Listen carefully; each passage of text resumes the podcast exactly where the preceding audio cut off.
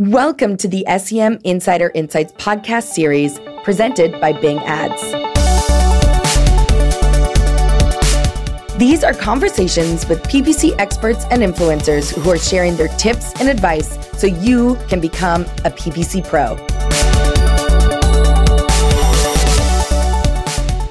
Welcome, everybody, to another episode of Insider Insights. I'm your host, Frances Donegan Ryan, and today I'm delighted to have uh, Frederick Vallaeys as our guest. Uh, Frederick is the co founder and CEO of Optmyzr. He's uh, based in the Bay Area here on the West Coast and uh, has been a long time influencer in our industry, has written many articles and uh, books, and is definitely looked up to as a leader in the PPC world. And so I'm thrilled to be able to chat with you today. Welcome, Frederick. Good to be here, Frances. Uh, thanks for all the kind words you said about me. No problem. Um, so, if you've ever seen Frederick speak at an event, um, you know that he's talking about automa- uh, automation. There we go. Um, and obviously, that's a lot of what your company does as well, right, Frederick? Yeah, so the, the company Optmyzr, we really started it because we saw that to manage a PPC account really well, you, you just have to put these best practices into play. And a lot of them just take a lot of time. You have to download a bunch of reports, you have to put them in Excel, you have to do all, all sorts of like pivot tables. Uh, and honestly, nobody wants to be doing that tedious, repetitive downloading of a report. So we just automated that portion and then we present the suggestions to the advertiser and then they can still tweak it or they can hit one more button and say, looks good to me. Go and make these improvements to my account and then it's done. So uh, really automating a lot of the work they otherwise would have to do manually. And we're already in the midst of the holiday shopping period here in uh, in North America, um, as well as Europe is is picking up their pace as well. Um, people are already started shopping there, even without the Thanksgiving holiday in that market. But for us, I, I, look at it like it's if we were accountants, this is our tax season, right? This is the season where everything counts. You make one error or something goes dark or you don't fully optimize something. Um, this is when you're you're definitely going to see that in your earnings in your reports in your conversions. Yeah, exactly. I mean, it's to make it or break it time of year. So if you're not doing AdWords right, then uh, could be big trouble or Bing, of course. Uh, you know, uh, always talking about AdWords here. You know, that I came from Google, so sorry, I can't help it. Yeah. But uh, not doing PPC right is going to be bad. Not doing PPC, and we're all friends. And the thing is, I, I don't, I, I doubt there's anybody listening to this podcast who isn't doing both. Um, and so, of course, we're going to talk about um, what you do on both platforms. Uh, and and I wouldn't be surprised if we start um, getting advice on um, automation on Facebook and uh, LinkedIn and Twitter and uh, Amazon. And um, but today we'll stick to uh, Bing ads and AdWords because those are what we know well at the moment. I think you bring up a good point there, right? So I think Amazon is one of those uh, real go-to places when it comes to shopping for a good reason. And so, yeah, kind of one of the first things that I think people really should be doing when it comes to PPC is taking advantage of some of these new ad formats that uh, the engines are coming out with. Uh, and, and, kind of the thinking is uh, Google and Bing, they're really good when you know what kind of product you want and you just want to find the lowest price or you just want to close the deal. But earlier in that uh, you know buying process, you often are just kind of shopping, and the engines haven't been really good at you know making that a pleasant experience. That's why people go to Amazon. But but so in the past year, um, there are actually new ad formats that make that early stage shopping much more pleasant. Um, and so I think that's a huge opportunity that retailers should be taking advantage of. But it does mean they have to make new ad formats. So it, it's pretty tactical. Um, but I think it's this is the time to start doing these things. Yeah, I I agree. I think that you know, I, it sometimes feels like when I go out and I talk and and you know myself my colleagues show all these new different ad formats. Um, you know, people are like, oh yeah, that's cool. I'll figure it out later. Exactly. and we're like, no, you have to be doing well, this right now. And, and that's the tricky um, thing, right, Frances? So it's like people have come to to have this expectation, I think, that so many things are going to be automated by Bing and by AdWords. And so they're like, oh, yeah, that's cool. Uh, you know, I'll see the results next month. And then they don't realize they actually have to at least flip a couple of switches, maybe set up a new ad format, at least set it up to start being built. And so one thing I talk about when it comes to automation is kind of comparing it to the self-driving cars, um, and, and that's the classic example, right? But in self-driving cars, there's actually published levels of automation. And the whole point of those is that people don't get into a car expecting it to fully drive itself. And the next thing they know, they've just run into a tree uh, and ruined the car. Uh, okay, so, and I think in PPC, we should also be talking about levels of automation so that you can go to someone and be like, hey, if you want to do bid management, like this is the level of automation to expect. But it also sets the expectation then of what you still need to monitor as a human to make sure that you don't hit that uh, tree, uh, whatever that tree may be in a PPC world, uh, right? Just like dropping off the cliff and going be- below the fold or onto page two of the search results. Um, and that's where I think as an industry, we, we kind of have a ways to go to to set the right expectation of what the tool does and what the human should do. Right. And I think something that, you know, I know has been talked about before. So when, you know, if if we got better at saying um, set up for this ad format or, or for this type of campaign, here's what here's what you should expect in in automation, here's what you should expect to do sort of hands-on tactically. Do you feel like the I felt when automation tools um, were originally coming out that there was a lot of distrust. Yeah. Um, a lot of distrust to say, to allow, like, I'm going to let Google do this or I'm going to let Bing do this on my behalf or for me. Do you feel like that, that trust is stronger now or is it just that we're more comfortable with automation or is it just that we have so much to do? We're like eh, that's not something i can worry about anymore. Yeah i think i think there's like the tin hat sort of distrust where people are like if i give my cpa data or my my value data to google or bing then they're going to do all these nefarious things with it. Um, but kind of forgetting that at the end of the day like these companies microsoft and google are not going to make money if they kind of mess with the advertiser. Like that, that long term trust is really, really important. so it's in their best interest to yeah. do the right thing. And they do. I mean, I was at Google. I know we were, you know, we didn't always do what was perceived as the right thing, but our heart was always in the right place. Mm-hmm. Um, right, right, nobody's perfect, but we were certainly trying to do what was best for the advertiser and the user. Uh, but, but I think when it comes to automation, uh, automation researchers have actually come up with this interesting notion that when you work with a human, you know, a human account manager, trust builds slowly as they prove to you what they can do. But when it comes to machines, it's the other way around. With the machine, we step into automated bid management expecting that it's going to be perfect. And then trust gets lost as opposed to gained. And I think the problem, especially a couple of years ago, was that the automation really wasn't that good. Uh, the bid management would sometimes work, uh, but then seasonally it would fail. And oftentimes it would actually fail during the most important season, which is right now, Q4, and it would right. fail because it just didn't know what to do with this sudden spike in traffic and it couldn't compare it to what happened last year. And so it got confused and then it wasn't bidding enough. And so you were losing all this opportunity. And then people are like, oh, wow, you got to turn this off never do it again. Uh, but, but now people who start to try the automated bidding actually see that machine learning has gotten far better. So the results tend to be much more reliable um, and you see the results more quickly. So, so I, I think that's kind of changing how people perceive it. Yeah, I think uh, kind of building on your machine learning point, clearly, you know, working at Microsoft and living in our uh, our tech uh, bubble West Coast business, I I'm so excited about machine learning. I think it's the greatest thing that's going to happen. It's really the thing I think that's actually going to start impacting people's lives when we talk about technology changing lives.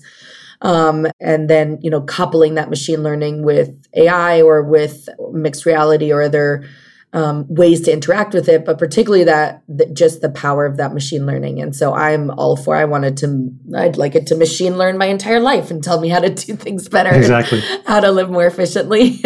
um, I think that most PPC pros um, are probably very comfortable with technology. I'm guessing they're you know the early adopters, leading edge. Um, is there still a fear of machine learning? And and if so, is there a way that people like Microsoft and Google and even you who have these automated tools that we can, you know, talk about it in a better way or ease people's fears? Yeah, and uh, I think so, right? So I think the media is largely responsible for painting this picture that AI is this humanoid that's really smart and can do everything. And then a level of fear sets in, and we're all like, wow, does that mean it's going to take my job? Um, and yes, it will take your job. It will take many of the aspects of your job, but a lot of artificial intelligence today is actually more of an expert system. So uh, Google might build something that's really good at setting bids. Uh, Bing might come out with a budget management automation. But these systems generally don't talk to each other, right? So the the machine learning that's figuring out better queries to show your ad for is kind of disconnected in a way from the bidding and the budget system. Um, and so you as a human still have to play kind of like that oversight role. And and even figuring out which automation are we going to use. Are we going to use the one that's provided for free by the engine? Or are we going to try a third party tool that we have to pay for? Um, and how do we make that decision? How do we measure which one is better um, so i think there's actually still a lot of stuff that humans will get to do but but i'm kind of with you frances that hey if the machines take my job and i can do in five minutes what used to take me a whole week and I get uh, to spend the rest of the time with my family and go to the beach, and I can still make money because you know we're still building all these efficiencies, then great, I'm all for that. Yeah, me too. um, so, I mean, I could talk about this side of the technology for uh, forever, but I want to pull us back in a little bit to the holiday season in particular. We are three and a bit weeks away from Thanksgiving uh, here in the US. And, and as we've seen in a lot of data, even um, in Canada, US Thanksgiving and Black Friday have now become a massive shopping period in Canada, even though they already had their Thanksgiving in, in October. And I've heard even this notion of Black Friday is starting to move to even other um, regions around the world. So it's becoming this kind of infamous shopping day now pretty much wholly unrelated to thanksgiving and uh, and globally recognized. So as we march up to you know those thanksgiving black friday small business saturday cyber monday days and then leading into our last run into christmas what um, you know what are key elements that you would suggest people start automating right now or being comfortable turning on automation or you know, really encouraging people, hey, you need to start doing this now to to really be able to nail it in a few weeks. Yeah, I mean, I think budget is probably number one. The amount of money you're going to spend is going to change dramatically as we hit Black Friday and Cyber Monday. And if you just keep running with the budgets that you have today, and if you were kind of budget constrained right now, uh, that's going to be even more so the case on those really important days. Yeah. So look at some tools to predict what is going to be spent. And, and so you can use a tool like Optmyzr, you can use other tools, but it should look historically at what has been happening year over year, but also what's been happening uh, this year, right? So, how much bigger is the holiday season typically, plus how much more or less expensive has CPC been for you in the last couple of weeks and months? Mm-hmm. Um, so, that's number one. And then I think just being ready to respond very quickly. So, having good alerting tools in place, having good monitoring tools. Yeah. Um, then that's one. And then, you know, when it comes to shopping ads specifically for retailers, I think having the account structure that allows you to act quickly when you have an insight. Uh, and so at Optmyzr, we came out with this, uh, we call it the GRIP structure, groups of individual products.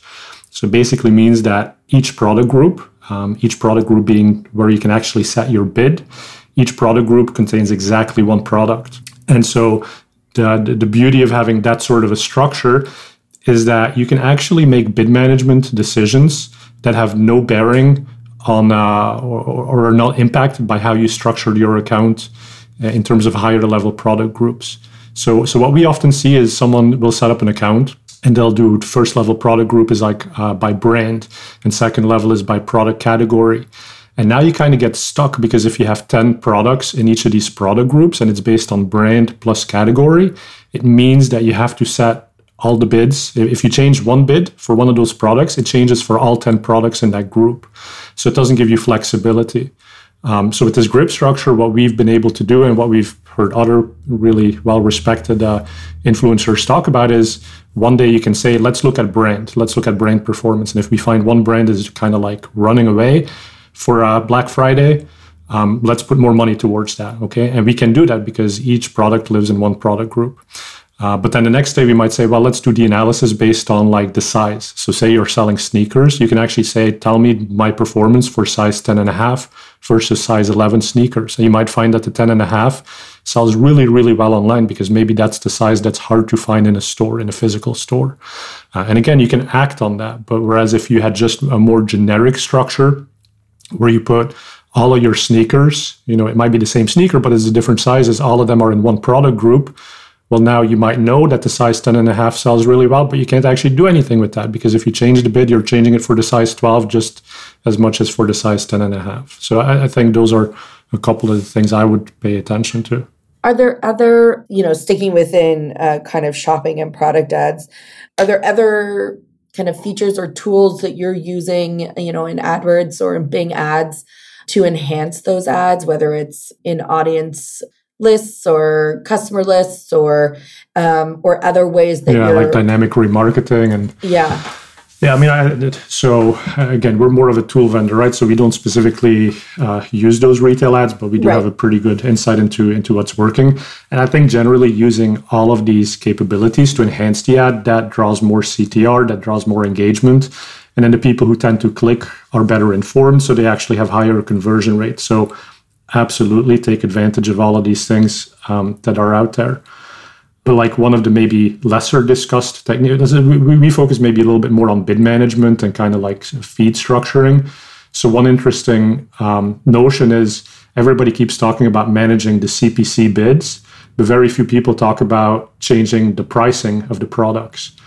And people, not surprisingly, are very drawn to the lowest price on products. And in mm-hmm. product ads, with the price being so visible, if your product is literally one penny more expensive than your next competitor and both of you are showing up uh, in those same ads, well, guess who is going to get the sale? Yeah. Unless you have a really strong brand, it's going to be the cheaper one. And so, um, you know, kind of maybe backing off and saying, let's not raise the bid, the CPC bid by 20 cents, but let's just drop our price by two pennies. Um, that's much cheaper to do, and it might actually get us a lot more sales. Yeah. Um, I I love that suggestion. I think uh, I've talked about this many times with other guests on the podcast that sometimes as um, PPCers we're so we're so drawn to the data and we're you know we're up to our eyes in it and we love it right. We love being drowned in data so that we can sort through it and find gems within that data and live half our life in Excel. But I think kind of the negative side of that is we often don't lift our head up and see the bigger picture, which is why I just loved that example you gave us. You know, was it, I, I would imagine most people would have pushed for that 20% bid increase without thinking, okay, well, if we just upped or, you know, decrease the price by five cents, um, that's where our conversion will actually come from because that's what humans actually look at. Um, exactly and I, I do think the more we can remind ourselves to lift our heads up out of the the numbers think big picture in terms of the entire experience of shopping for something and remind ourselves that this is a human being our friend or a neighbor or a family member that we're trying to yeah. say hey you should buy this one. I mean what would you do right? Yeah. And often that's your answer right there. So yeah. and then i think i mean so it, it is sometimes challenging. So I, I, make this example, but it's really not that easy to put into practice because oftentimes it's hard to figure out what the other prices are. Yeah. Uh, but now the engines are making reports with that data more available, so it becomes a little bit easier, especially for your top products. Um, and, and, then the other thing is the PPC manager may actually have no say in sure. what the prices are for the products. But, but so I think if you're at the management level, like this is the type of discussion that you should take to the other teams the seo team the, the merchandising team and really start sharing that data. Yeah. So that you know even if it's not this season but next season you can actually run a more efficient business. And i think that's where you're going to see the winners right? Like everybody's going to do well in the holiday season but there's going to be bigger winners than others and the bigger winners are the ones that take it to that next level. So i'm going to we've talked about a lot of different things um, which is great I'm going to pull together some of what I think are the key takeaways of what we've chatted about, and then you chime in and let me know if I've missed one or if you want to add one to it. I think the the the first one that that really sparked with me was fully understanding our expectations of automation. So both what parts will be automized you know are we expecting perfection? Uh, what you know overall if i optimize my bid management what are my expectations for that? And what else is manual that i have to keep up with you know in order to make sure i'm i'm doing you know the best for the account? Yeah. um I think that the kind of the other things that that you talked about, sort of combining them together, were you know the real key things that you can use automation for which you know is, really particularly in this season is budget budget management alerts and monitoring. Like you just said you know the winners we're all going to be winners this season but the champions of this season are going to be the people that can recognize and make changes immediately in order to capitalize on uh, either fix something or capitalize on a behavior or activity that's happening at that moment and then the last thing, um, well, I loved what you talked about in terms of setting up product groups in a, in a different way so that you can really optimize each of those products um, specifically for themselves. Because, uh, like you mentioned, they may all have a nuance to them, whether it's a size or a color or a location of where that product uh, is available in house or uh, or in store. And you know, a la setting your accounts up in the way that's going to allow you to be able to to have the most control or not necessarily control but opportunities to optimize is is going to help you win this season as well. And then i just loved uh, what we talked about at the end. That's like like you said you know what would make you buy something? How do you shop? Um, remember that you know you're chatting with humans and don't get too drowned in the in the data and in the tiny little optimizations and and just remember people are shopping. Those people are real people. Talk to them how you would want to be talked to as a shopper. Exactly. It's still marketing right? Yeah. Well we um we've had a great discussion today. I'm really thrilled that you're able to join us frederick. You're such a delight and um, we're always excited to be able to connect with you. Anything else you want to share about automation to our listeners? Yeah, I mean, I, I think you said it really well. Uh, maybe I'll leave people with a final story. So, uh, mm. when it comes to automation, it's really important that the humans and the machines work together. I think that's where the biggest opportunity lies, and it's best illustrated in uh, in, in this game of Go, AlphaGo. So, everybody's probably heard how the machine from DeepMind beat Lee Sedol, who was the best player in this game. Mm-hmm. Um, and that's kind of where the media story ended. The, the machine had beaten the human, but the story that nobody's talking about is that there was a specific move that the computer made in the game. It was move 37. And the human actually looked at that, had, didn't understand why that move had been made. But the more he thought about it, he actually was like, yeah, that's, that's a brilliant move. That's what I should have done. Um, mm. And so now he's become a much better player by looking at what the machine has done. So it's it's not the machine that's best. It's not the human that's best. It's actually when the two work together. So when we think about automation and all the things we talked about, you know, don't don't try to over automate, but really figure out where the human you are good and where the machine can help you, and that's what's gonna you know deliver the champions, like we said. Oh, that's brilliant. Well, uh, that's it for us. Another episode of Insider Insights with Frederick Vallaeys, uh, co founder and CEO of Optimize. Op- Optmyzr, um, tripping over all my words today. We'll be back again soon with another episode of Insider Insights. Uh, but for now, take a listen, prep for your holiday uh, strategies, and, and and good luck with our upcoming crazy holiday season. And that's a wrap on another episode of the Insider Insights podcast series from Bing Ads. You can catch up on all the other episodes on the Bing Ads channel on SoundCloud or your favorite podcast app. Share your feedback with us on any social channel using hashtag Bing Ads. And until next time, thanks for listening.